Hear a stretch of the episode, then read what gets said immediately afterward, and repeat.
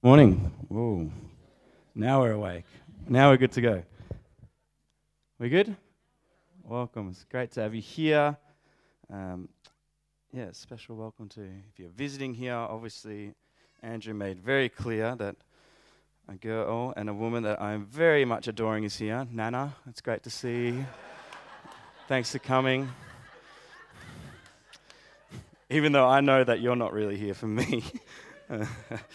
Um, but no, it's great to uh, have you here, and uh, we're really, I guess, launching into this um, this year. Or a lot of our ministries are kicking off this week, and, and we've prayed for that. And um, we're starting a new series today, looking at, at Hezekiah, and um, and then we're going to sing. We're going to sing some songs at the end, and really the heart, I guess, of this message and the time that we're going to spend after that is uh, one of of repentance, one of coming back to God, one of like renewing uh, our relationship with Him, and that that would really be the focus for us as we kick off this year.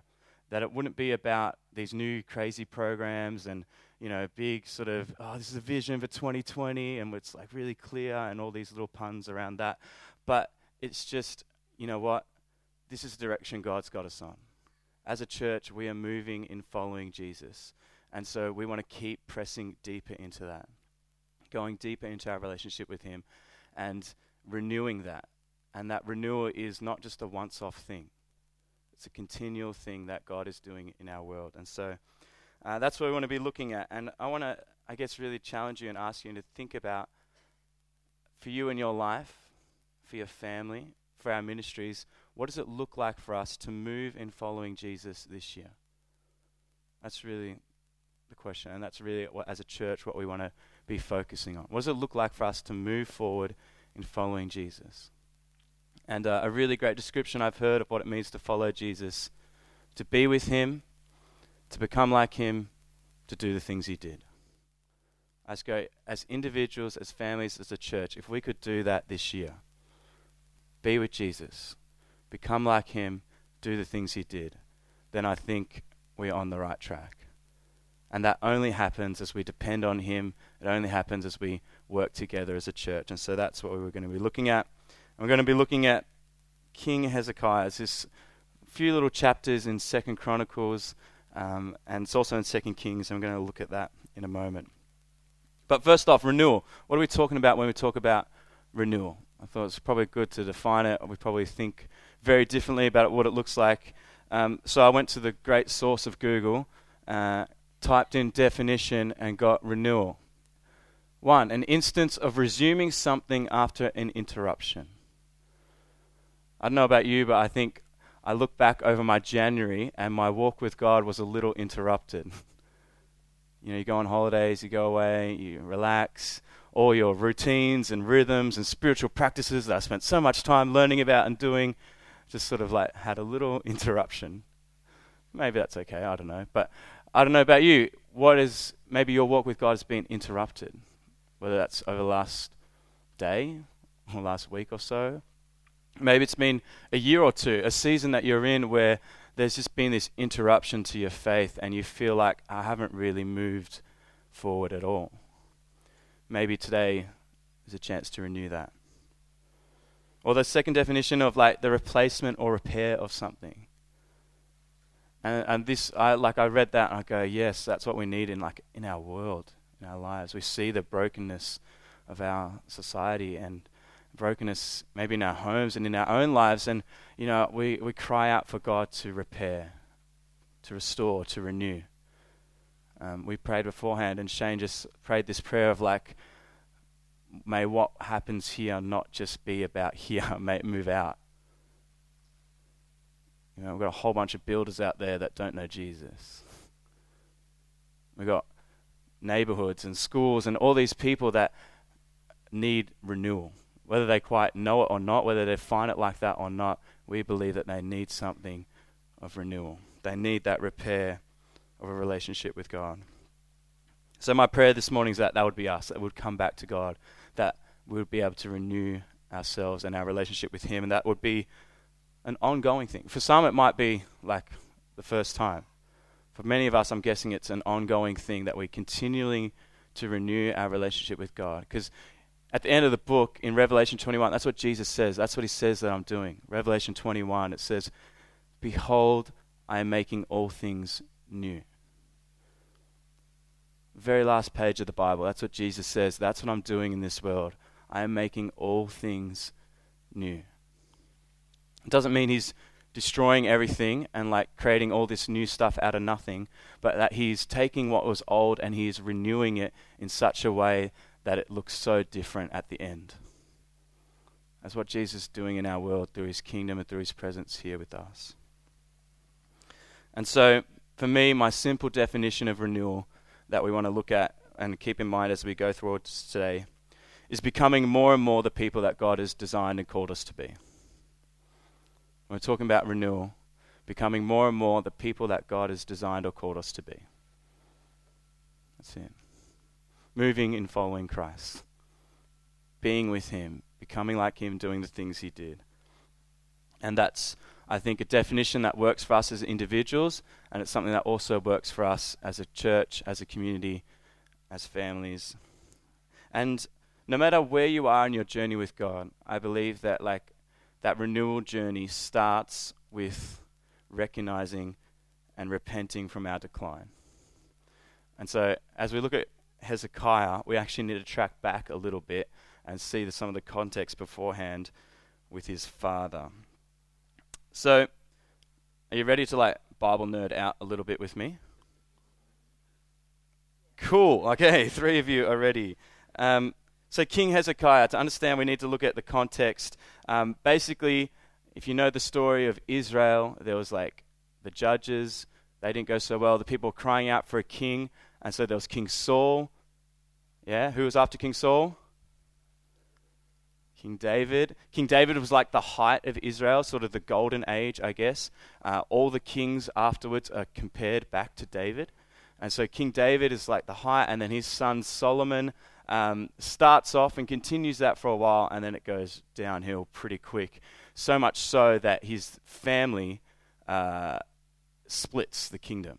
And there's now Israel in the north, which you can see on the map there, and then there's the kingdom of Judah in yellow below hand. So from then on, there's two kingdoms operating separately, doing their own things. God is still present with both of them, but it looks different and it's messy, messy, messy. And what begins to happen in our context, which is like 700 BC, is there's these people called the Assyrians just taking over the world. I think we've got a map of that.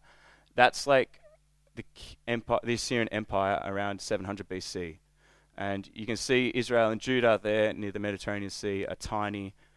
They're literally taking over like the whole world of the time, and they are on Israel's doorstep at the time of King Ahaz, and uh, he's seeing what's happening. And God is allowing them to take over his people and to really, I guess, punish his people for their sin and their idolatry.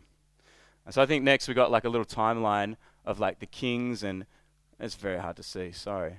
Um, but you can see this is of where we're at. Uh, it's sort of on the right hand side is Israel and their kings, and the red line is where they finish, they get taken off into captivity.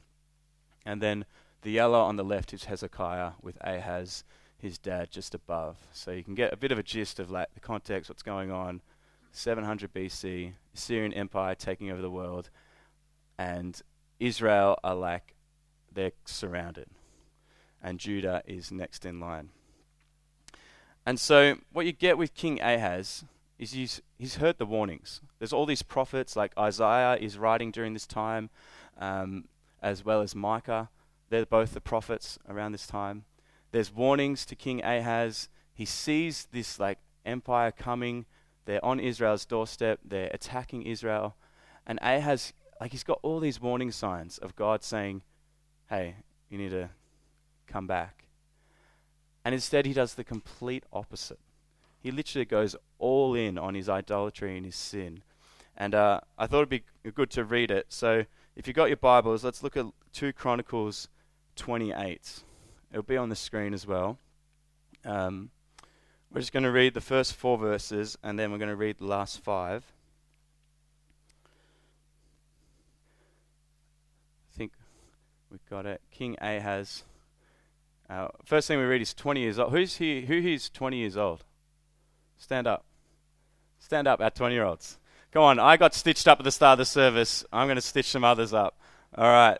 So, very good. Someone like these guys has become king of Judah. You can take a seat now.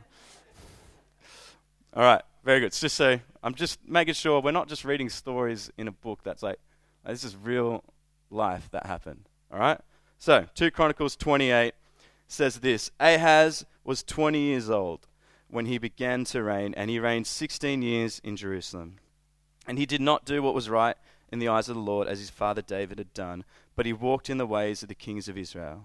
He even made metal images for the Baals, and he made offerings in the valley of the son of Hinnom, and he burned his sons as an offering, according to the abominations of the nations whom the Lord drove out before the people of Israel. And he sacrificed and he made offerings on the high places and on the hills under every tree. So every story of the kings starts with like a summary at the start. That is not the greatest summary you want of your life. They also end with a summary. Flick ahead to verse 22. It tells a story about how um, the Assyrians were on their doorstep and King Ahaz tried to reach out to help for help, but he reached out to the king of Assyria rather than to God. So verse 22 it says this, in the time of his distress, when he should have turned to God, instead he became yet more faithless to the Lord, this same King Ahaz. For he sacrificed to the gods of Damascus that had defeated him, and he said, Because the gods of kings of Syria helped them, I will sacrifice to them that they may help me. But they were the ruin of him and of all Israel.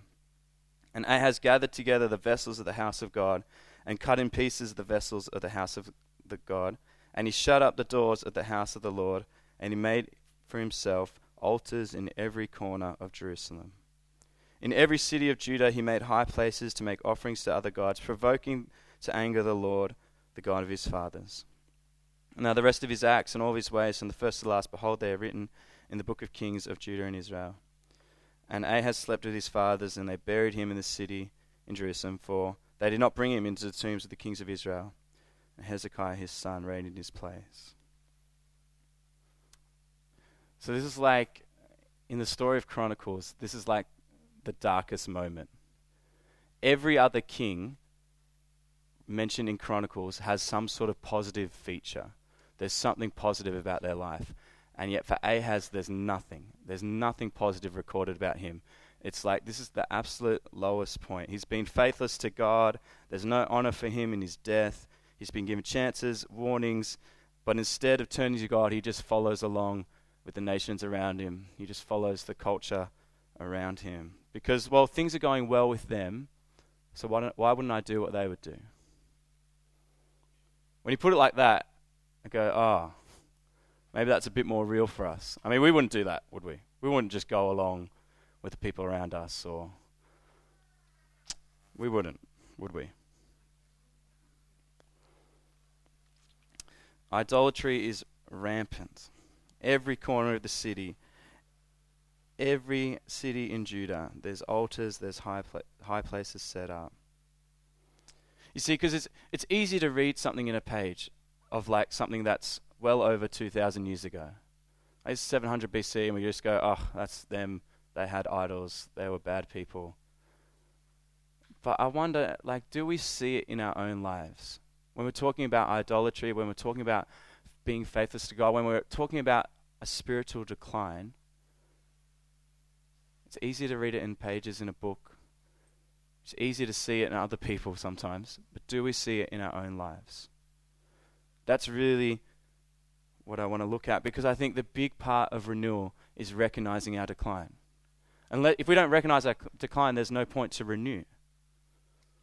If we don't recognize our own sin and brokenness, well, then we'll just think, oh, we're fine.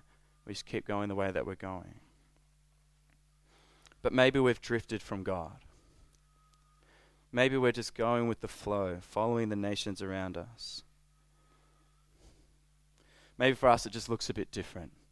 Maybe for us, we hear about you know our friends and their uh, investment portfolio and their uh, big houses down by the beach, and we think, oh, that's good for them. I may as well just do that too. And we just go along with it without even actually thinking about it or praying about it or considering God in it. Maybe we see our, our friends, you know, they're partying every weekend, they're having a great time, and so I'm just going to do what they do because they're having fun. It's not hurting them or anyone around them. Like, can't be that bad. Just go along with the flow. Maybe we just sign up to all these commitments, get our kids in every single group that they could be in because oh, that's what all their friends are doing and that's what everyone else is doing. So it seems to be going pretty well. So I'm just going to do what they do, and we get really busy and overwhelmed. Like, I was reminded this week that like we're in a spiritual battle. It's a war zone. And often I think don't think we think like that because it's like not what our culture our culture is like totally non-spiritual in a way. They've pushed God out and so we don't think every day that like it's a spiritual battleground, but it is and there's no neutral zones in this battleground. We're either moving towards Jesus or moving away. Like that's the options. And if you're not sure which way it's going, if it's not towards Jesus, then it's away from him. There's no neutral. There's no just like oh, I'm just just chilling today. It's not how it works. So my question is not to sort of guilt trip us or to like, man, it's pretty heavy for like like almost first Sunday back in church. But my question is, do we see it? Do we recognize it? You know, how, how do you get a frog in hot water? If the water's boiling hot, the frog doesn't get in, touches the water and gets out. So instead, I mean, this is what I've been told. I haven't done this myself. But instead, you put the frog in cold water and you slowly heat it up to the point where it doesn't even recognize how hot the water gets and it, it dies out. Is that us? Are we just going along with the flow? Frogs eventually in growingly hot water. And this decline is serious because it eventually leads to our death. It eventually leads us away from God in such a point where God says, okay, your way. We cannot just go with the flow. We cannot just follow the nations around us. And maybe it doesn't lead us to set up metal idols like for Ahaz. I'm guessing we don't have golden calves or Asherah poles or anything like that in our house. But I'm guessing there's some idols in our lives, and my question is do we even know what that looks like? Do we even know the things that are taking the place of God in our life? One way to assess is ask yourself what's capturing your mind's attention? What do you keep thinking about? Where do you keep going? Or another way, another question I often I like what are we trusting to save us? What are we trusting to fulfill our lives? Or if you want to get super practical, where is our time, our money, and our energy going? Some questions to you to wrestle with this week. Essentially, what are we worshipping that isn't God? And sometimes they can be good things. Like, think about work. Work, work is a good thing. That's probably what the young people need to hear. Work is a good thing. But when, it's get, when, it, when it gets twisted by like an ungodly ambition and becomes like the sole focus of our lives, then it becomes an idol. On the flip side, rest is a good thing. Maybe something for some of the older people. Rest is a good thing that God has given us. And yet, when it becomes twisted and we just sort of get really lazy and just seeking all the leisure that we want, then it becomes a bit of an idol. But both in their proper place, in obedience to God, being faithful to Him, then they can be an act of worship.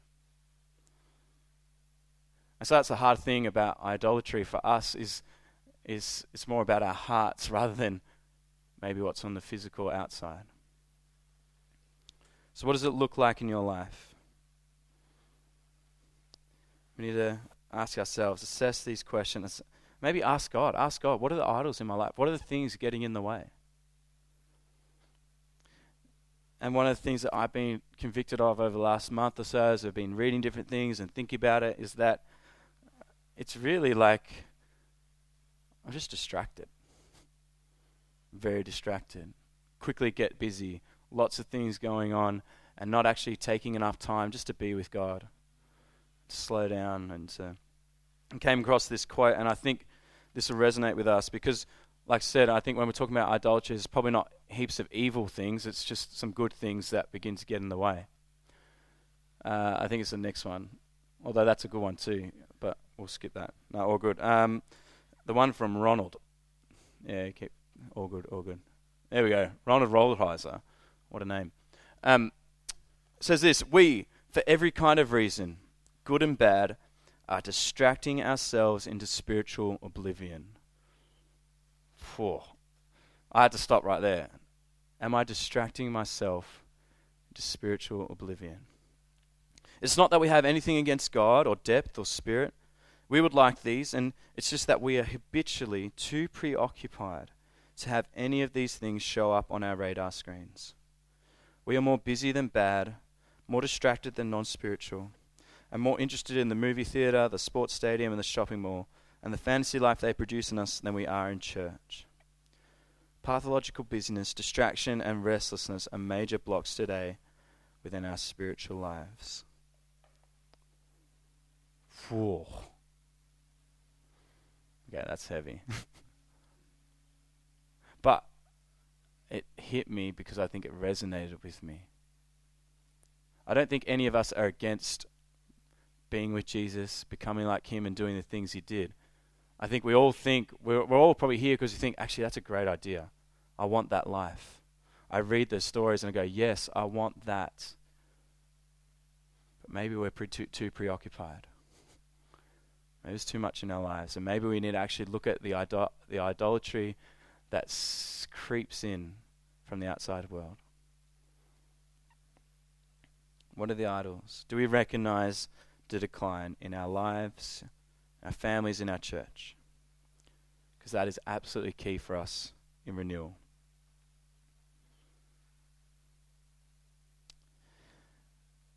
Now, sounds a bit hopeless, but we're going to move to King Hezekiah. King Ahaz, he was bad, evil. King Hezekiah, there's hope. Ready? And welcome, Joe, to my first sermon that you've heard. bit heavy. But no, the beauty of God is that that He doesn't give up on us. He didn't give up on the people of Israel and Judah.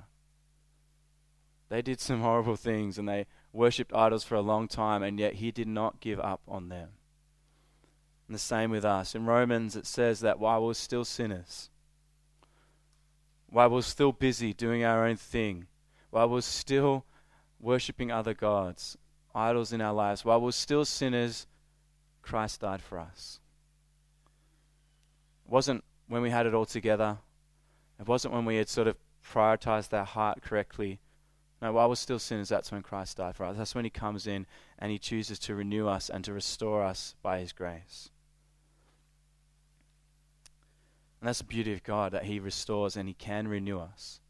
You know, about a month or so ago, I was driving through New South Wales and, you know, one of the roads had been blocked, and then a few days later, we were able to drive on it because of the bushfires. And I did not take that photo, but it does look good, and it gives you the point that, you know, it was black, all these trees were burnt, and then it rained, and we drove on the road a couple of days later, and already within a couple of days, there was these shoots of green.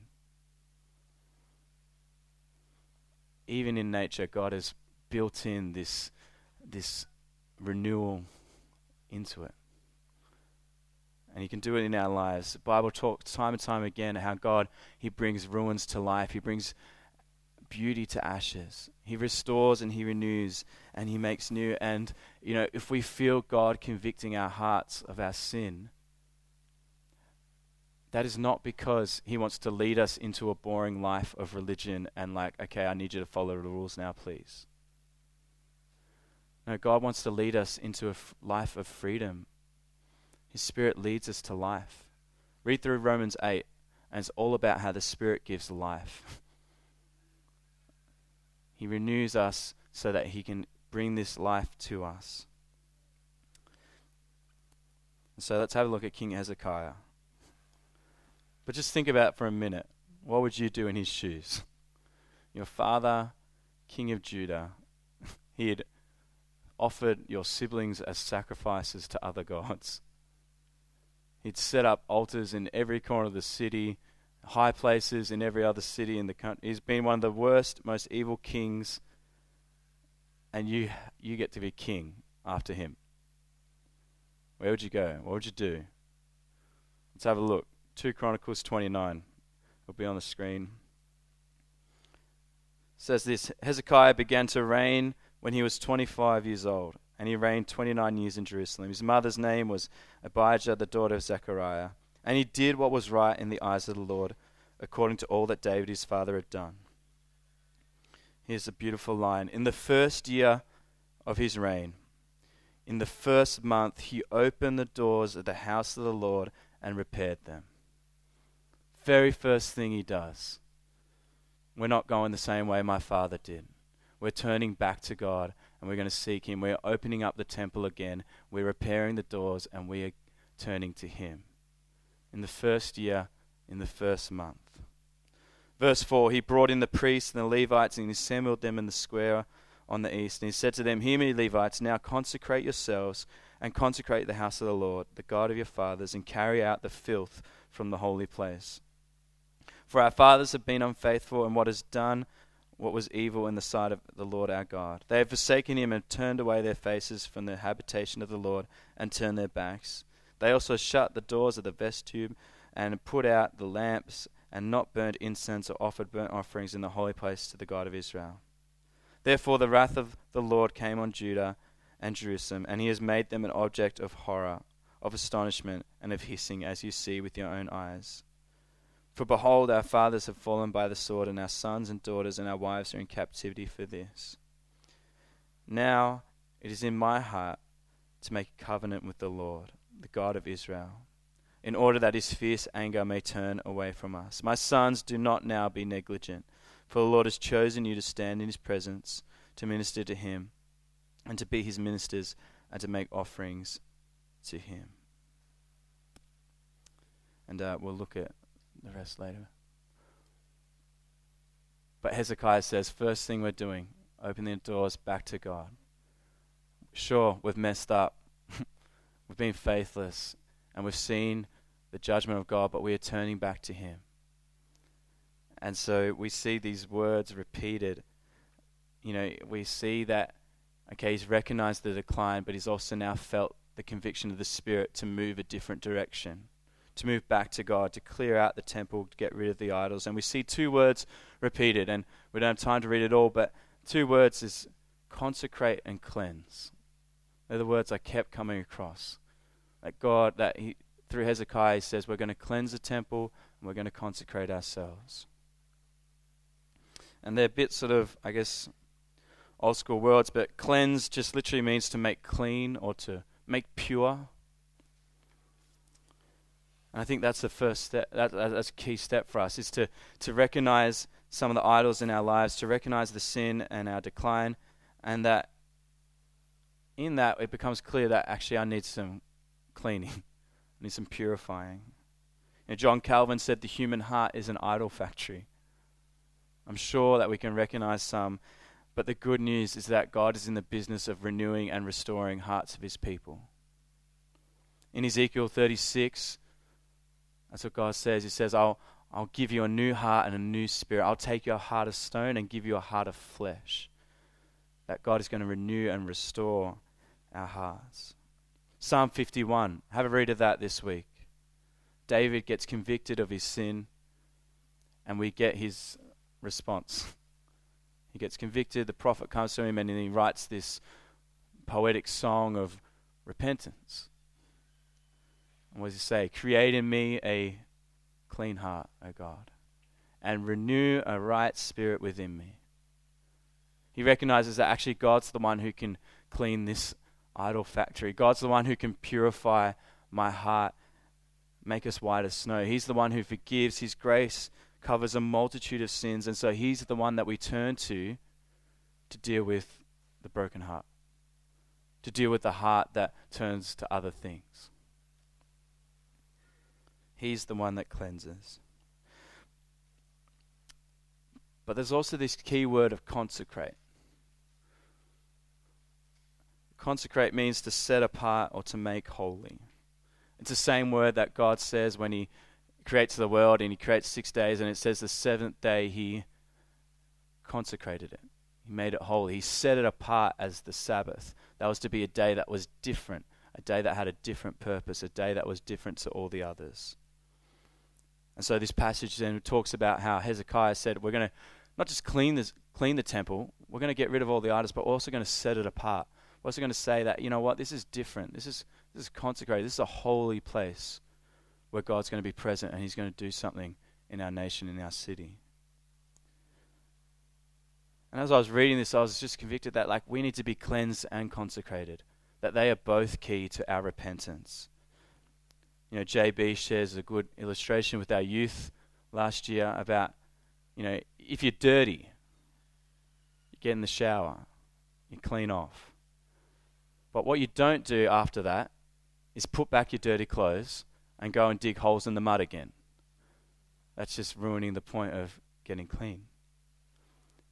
And I think that's, for many of us, that's, I think, how we treat our repentance often is we feel convicted of our sin, we pray the prayer, we ask for forgiveness, we put the worship song on, and then we go back again into the same life, the same patterns, same behaviors.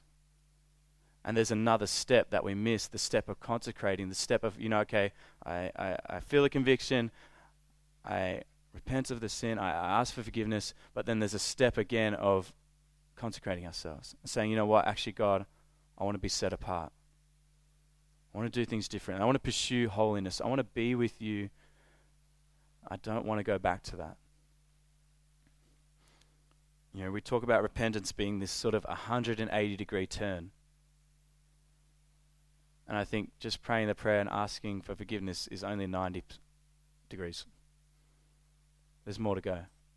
And that's the step of consecrating, the step of saying, you know what? Actually, God, make me holy. Use me again in your kingdom, in your ways. I don't want to keep getting dirty. I'm clean and I want to stay clean. That's the movement of repentance. You know, and the Bible talks about this. The Bible talks about confessing our sins. And, you know, in 1 John it says, if we confess our sins, God is faithful and just to forgive us our sins and to cleanse us from all unrighteousness. God forgives and He cleans. But we often don't like the second one as much. In James, where he says, Therefore, confess your sins not to God, confess it to one another. And pray for one another that you may be healed. The prayer of a righteous person has a great power as it is working. So we pray to God and we ask for forgiveness and we confess our sin to Him, and He's faithful, just, He cleans, cleanses us from unrighteousness. We have a right standing with God and we're forgiven and free.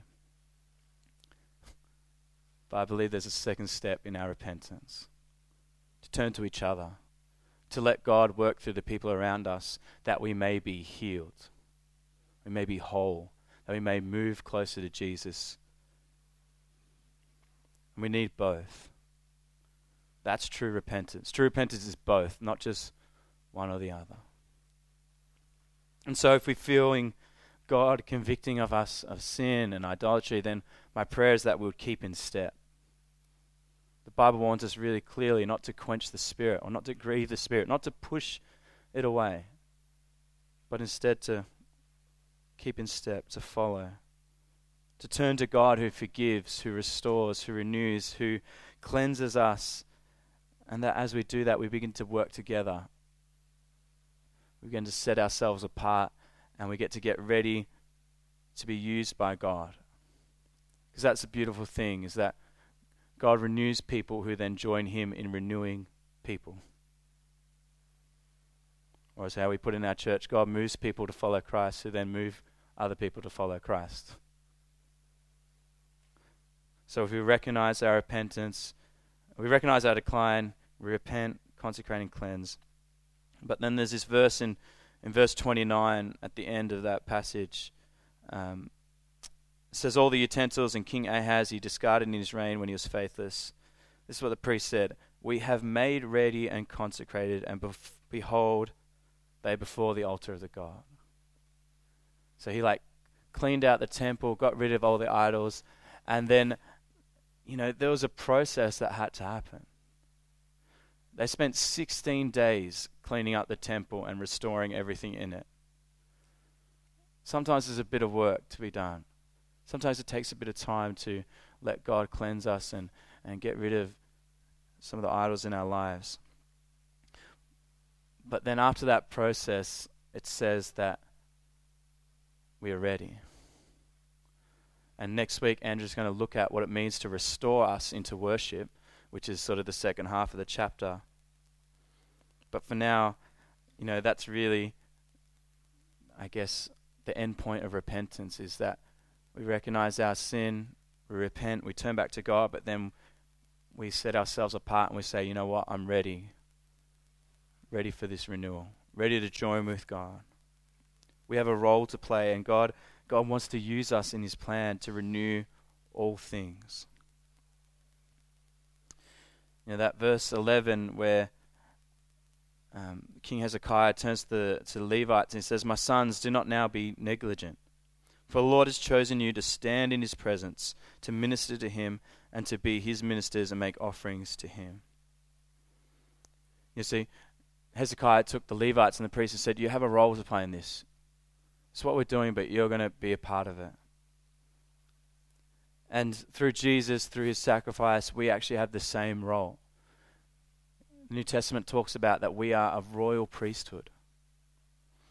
And there's other verse that talks about the kingdom of priests that was to be the nation of Israel that in Revelation talks about that's the church, the kingdom of priests, the royal priesthood, the people who stand before God and before people and minister and join him in renewal. Join him in his project of making all things new. And what a privilege that is. What an exciting project that would be. Jesus said, I'm making all things new. And then he chooses us, cleanses us, forgives us by his grace, not by our works, and then invites us to then walk with him in that project walk with Him into that kingdom of all things new. And we we get to see it.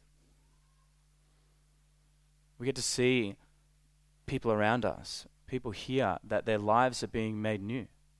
We see change. We see His grace at work. We see this little pocket that we're in in, in Scoresby, and we see things slowly being made new. We see God at work. We see community being formed. We see people who are lonely starting to find some friends and community. You know, we see it, see it in Africa. If you haven't seen Luke's video, he just did like a little two year recap. And they've made lives new. Seeing young people raised up, going into their country, making a difference. We see renewal at work, and we see a world that cries out for it. You know, the other quote I had up there later, we don't need it now, but you know, Mark says he talks about in his book that like our world is, is, is crying out. That our society promises so much, and what we're beginning to see is that it delivers so little. We get promised the good life, and then we fall into anxiety, and we fall into mental health struggles, and we see family breakdown, and we see our world, you know, we see suffering and people not knowing how to cope with it. And in a way, they're crying out for renewal, which comes through the kingdom of priests that God has chosen to go into the world and to shine his light.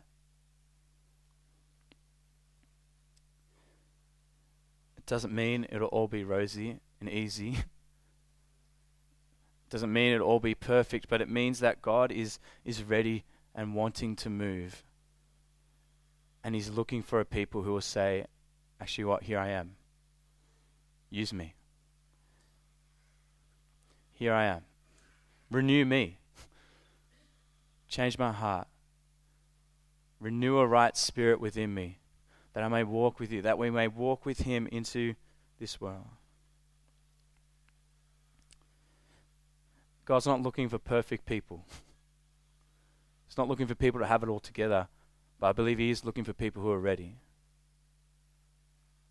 people will say, you know what, here I am. And what could God do with a group of 120, 50 people in Scoresby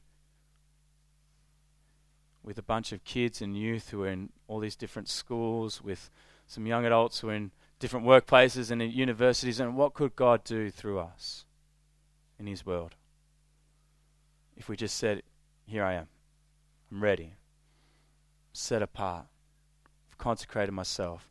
I want you to use me, I want you to renew me and restore me. Will we be ready for God to renew our lives? Or are we too busy, distracting ourselves into spiritual oblivion, preoccupied with our idols? Will we be ready for God to use us? Now I'm going to invite our music team up and we're going to sing some songs to finish off. But before we do that, I think, yeah, you guys can come up. And I think we've got Psalm 24, a few verses on the screen. Psalm of David, where it says, Who shall ascend the hill of the Lord? Who shall stand in his holy place? Who, he who has clean hands and a pure heart, who does not lift up his soul to what is false and does not swear deceitfully. He will receive blessing from the Lord and righteousness from the God of his salvation. Such is the generation of those who seek him, who seek the face of God of Jacob. I believe that's what I feel like God is looking for with me and I think us. That the generation of those who seek Him, generation who turn their face and say, Yeah, that's where I want to go. That's the direction I want to head. I want to, I want to follow Jesus. I'm not going to get perfect, I'm not getting it right, but the generation of those who seek Him are the generation who know His grace, who know His love, who know His life, and that in following Him, we are renewed and restored. And then we get to join Him and bring that to the world around us. And so we're going to spend some time singing, and we're going to sing a few songs, and I want to encourage you to use this time just to turn back to God. Whatever that looks like for you in your life. If you want to tap someone on the shoulder and ask them to pray for you, go for it. There's something on your heart, you go, actually, I want to see some renewal in this area, and there's one of these posters that you want to write something on, go for it. If you just need to sing and just cry out to God and say, you know what, God, purify my heart, take the center place of my life again. Let's respond to God and His work. Let's turn to Him as a church, trusting that He forgives, that He cleanses, that He consecrates, and that He uses His people to make all things new. Amen? Let's stand, let's sing.